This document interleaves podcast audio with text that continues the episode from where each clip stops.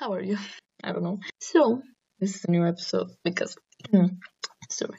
Um, I had a day, I really had a day where I had this unexpected bout of, I think, depression. It, it's not really diagnosed, and that's why I'm reluctant to say anything. But I also don't really have the money to go and diagnose myself with anything, or like professionally diagnose myself with anything. So I'm just calling it, you know, a melancholic episode because I'm obviously living in the 18th century, whatever. Um, and I was just, I I needed to be productive today. I had lectures to go to.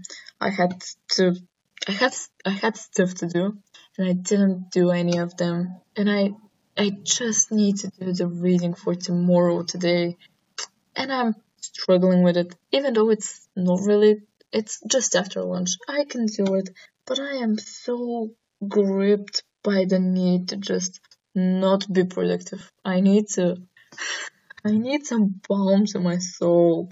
Like I need to do stuff that I enjoy, which is in my case just fan fiction and podcasts, which whatever. That that's my personality, okay? fan fiction and podcasts, whatever. And I don't know. It it got me thinking like and this is gonna sound very sad, okay? I know it's gonna sound sad.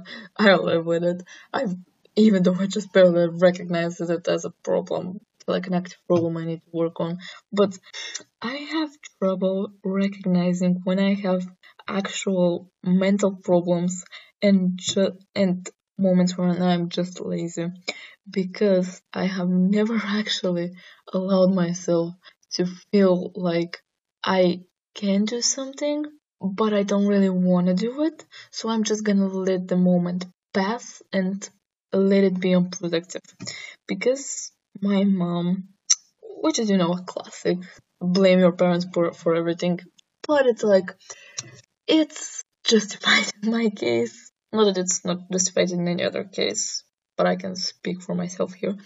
And um my mom always wants everything that happens that she wants to happen to happen and when it doesn't go her way she is very pissed and she tends to argue loudly and with shouting and sometimes with the, you know, occasional aggression peppered in for, you know, a bit of flavor, whatever, you know.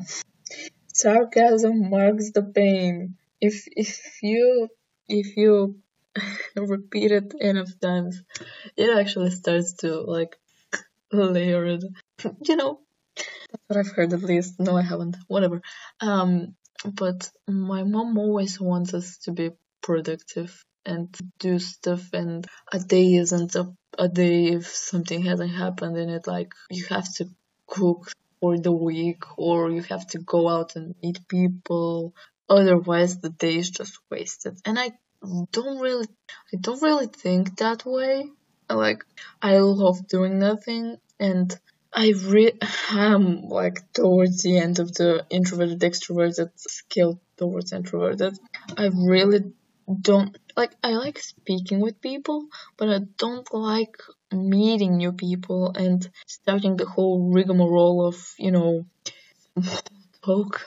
Like, hi, my name is whatever and my interests and the weather and colors and you know, stupid, inconsequential stuff that people that actually know me don't really give a fuck about because it's all, the reality is it always your opinions always fluctuate and nothing ever stays the same. And people who know you know that, and we objectively know that about other people, but we don't really let ourselves like we like the idea that we like us as a person that we know experiences the world in a conscious way. We like to think that we're the only one who really experiences the world and in all of its complexities, and we're the only we're the only person who's ever thought of that one particular genius thought that we had. I actually read a study like because of my lectures that um, uh, the internet is so detrimental to creativity because you can actually check your idea and see that you know you're not special. Other people have thought of this. And you know there was some other stuff but that's not really important right now. The thing is we're not actually that special.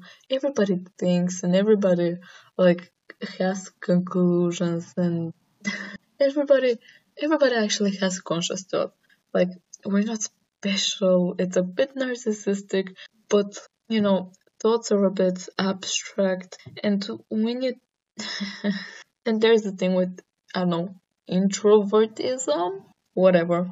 It's that you don't really meet a lot of people because you're kind of scared and you know I think I have undiagnosed social anxiety, and it's undiagnosed because I don't really have the means to go to a therapist and be professionally diagnosed, which is gonna happen. I'm not one of.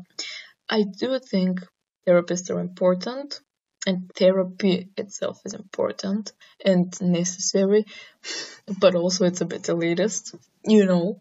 Yes, it is because as any other doctor's appointment, you need money to go to it.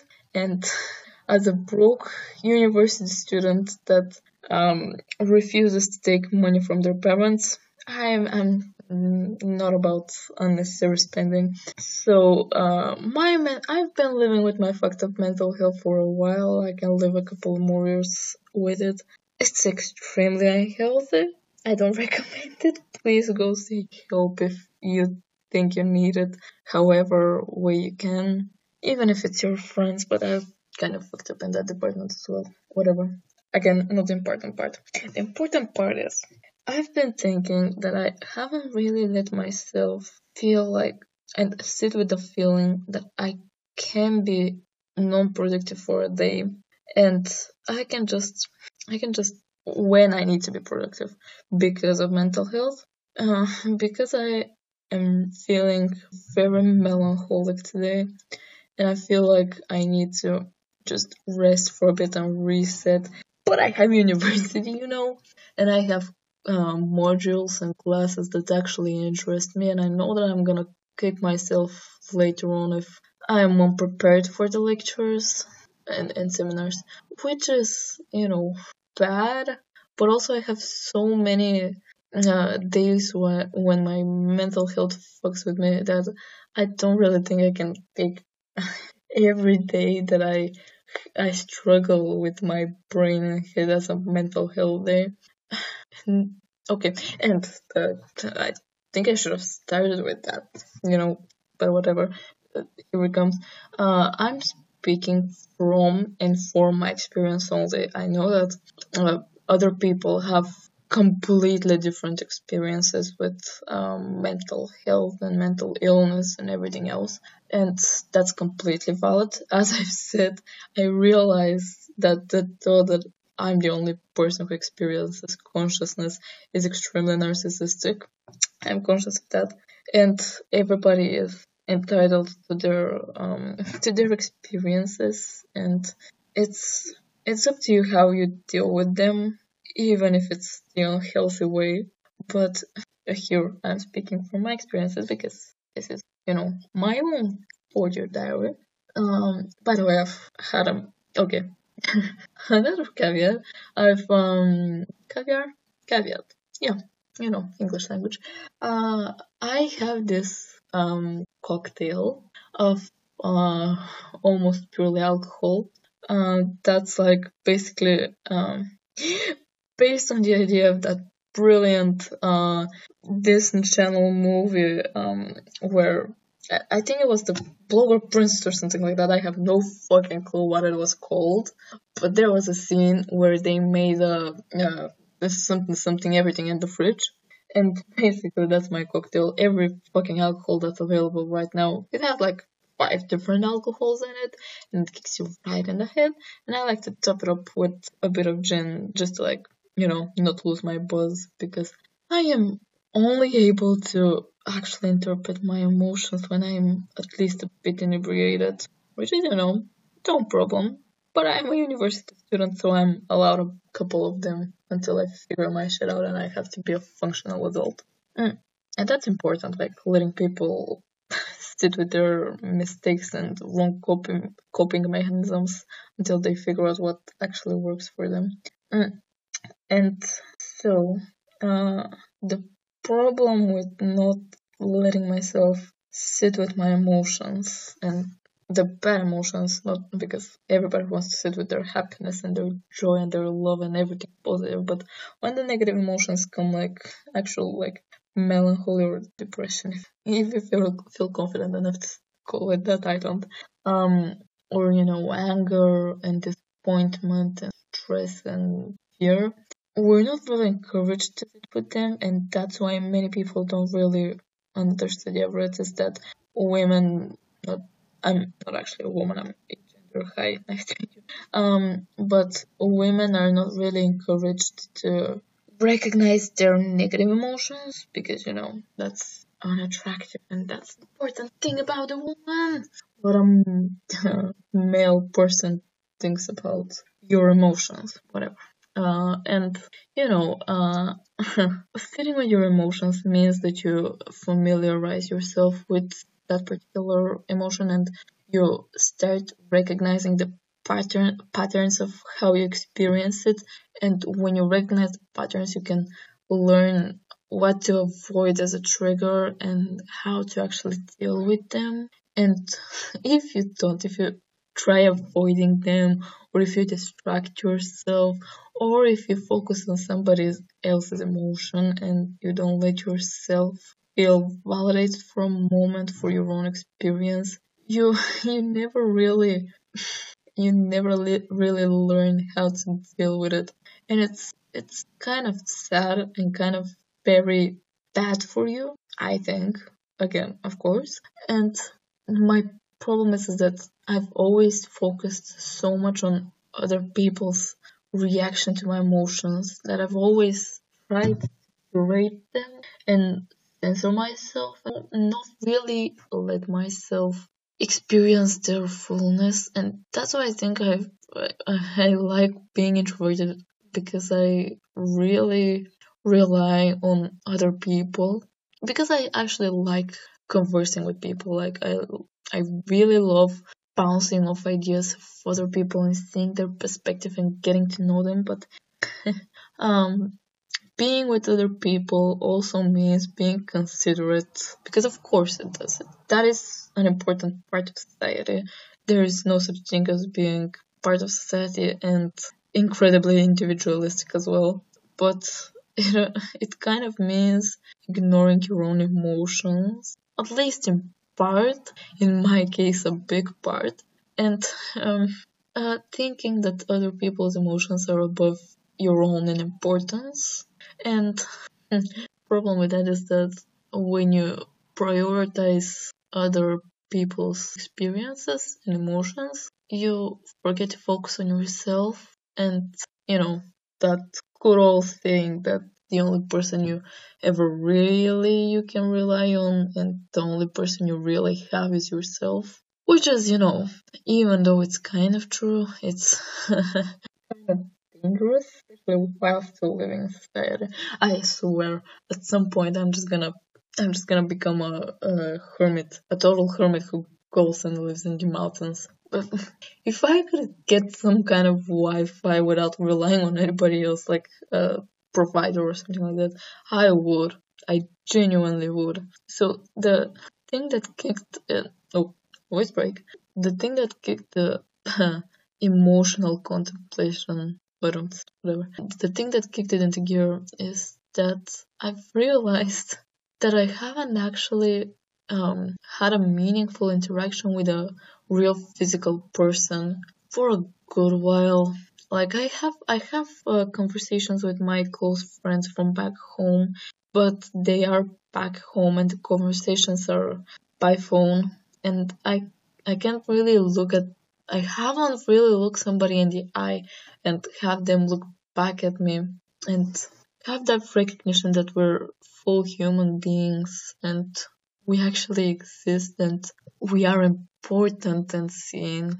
Because kind of that's what I mean, I don't disparage anybody who is like scared or reluctant to have eye contact. That's that's completely um yours to experience. But I really like looking at other people's eyes because I kind of feel seen that way.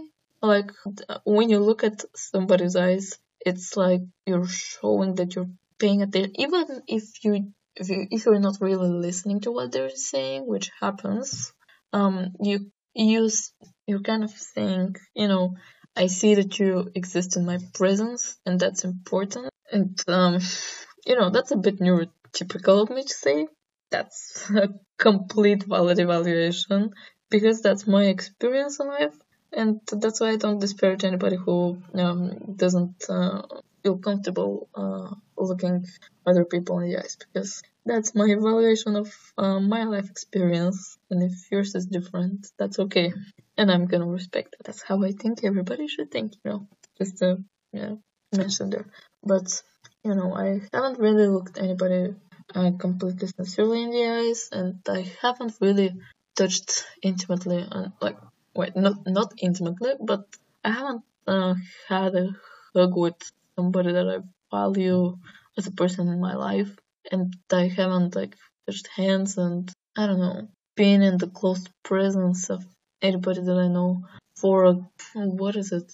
Like four or five months. And it's I'm always against the idea that people actually sincerely need human contact because not everybody does. Not really.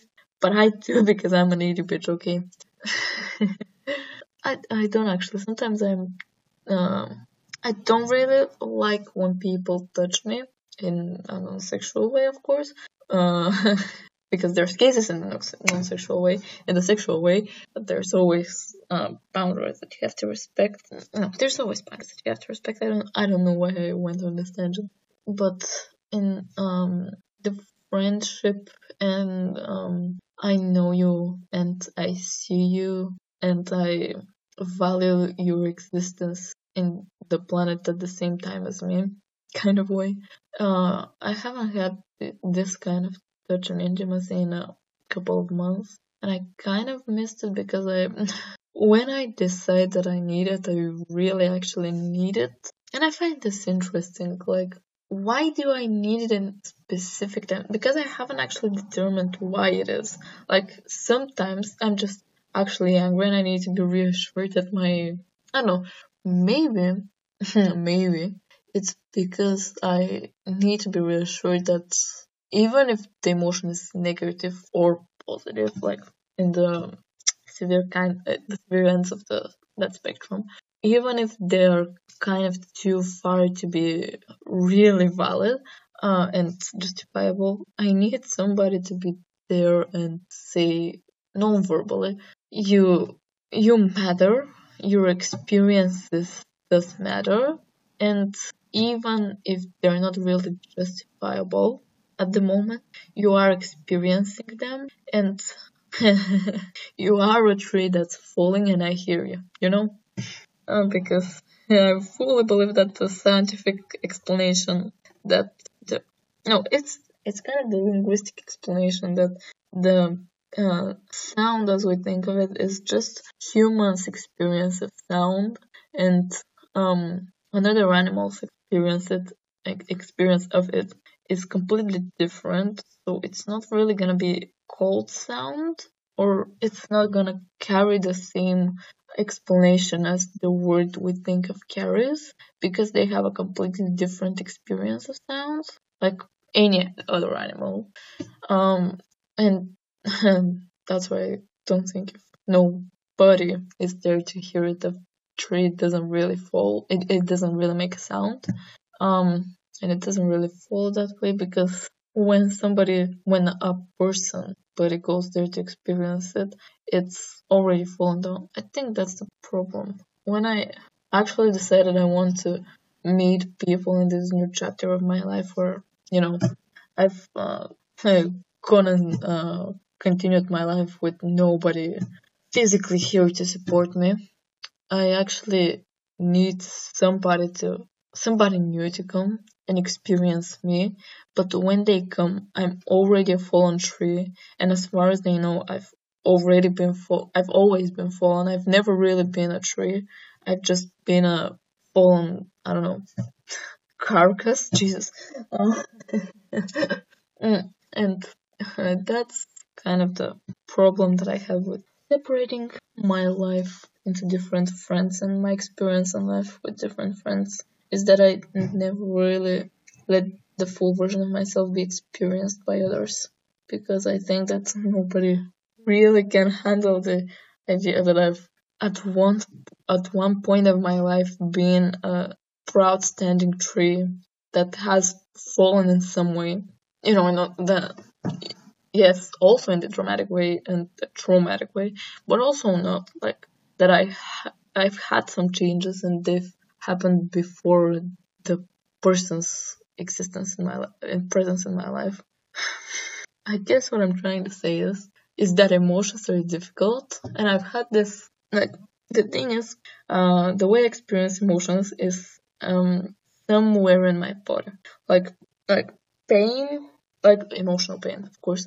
Um emotional pain and anxiety and uh, fear are stored in the tummy, the stomach, uh, and they're like a big black hole that's uh, starting to gnaw um, at my intestines, like starting to eat at them slowly until I decide to resolve them in some way.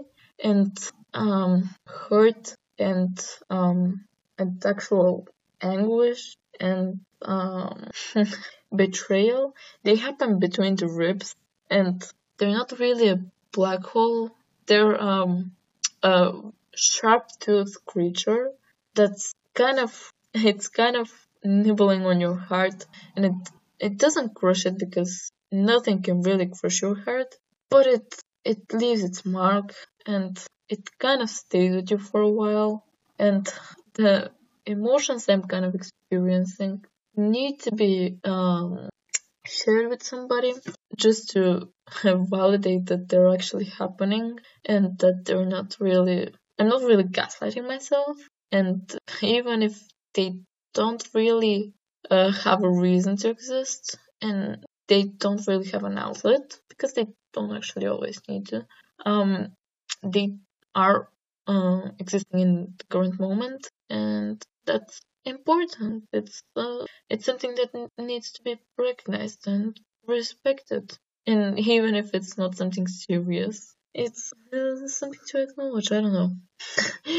Basically, what I'm, I guess I'm trying to say to myself is that even if you have responsibilities, if the only person who is going to uh, hurt because of them is you, and you need to push them back a bit, that's not a bad thing. It's not productive and it's gonna kind of be painful in the wrong, long run, but maybe it's been important for you to stay and wallow in it a bit, recognize it as a, an emotion that's happening and hmm, try to resolve it. Not really.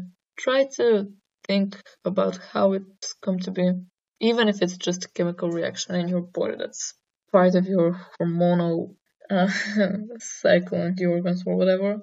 You know, I, yeah, it's just that it's just something that happens and something to be acknowledged. And just like you, it's it kind of wants its presence to be known. Known, you know. and yeah, sometimes emotions just need to be that. They don't need to be. Uh, they don't need to really be analyzed and labeled and boxed. They just need to be for a while. Then they can just go away after that or dissipate slowly but surely and be replaced with other more prominent emotions. And yeah, it, it may be a cycle, but the more it repeats itself, the more you know how to deal with it. So yeah, basically that was my uh, audio diary for today because I kind of needed to talk out loud about my emotions and reassure myself that they do exist and they are important, even if they're not really based on something as um, such as mental illness. They um, as far as I know, of course. Um, they're nonetheless important. You can stop for a moment and appreciate that you're experiencing emotions because sometimes I do feel numb to emotions and even the the sad ones and the melancholic ones I miss because it it kind of shows that you are alive and you are feeling something. So yeah, even if it's something bad, even if it's sad and negative, it is something and you are alive and you are experiencing it and it's part of your human experience and it may be important and maybe not, but it's yours. So you know, just take a moment, breathe in and out and let it run its course. Yeah, so there we go. You've talked that loud for a bit. Okay, I um now you can go back to your reading and your studies and trying to interact normally with others. Bye bye.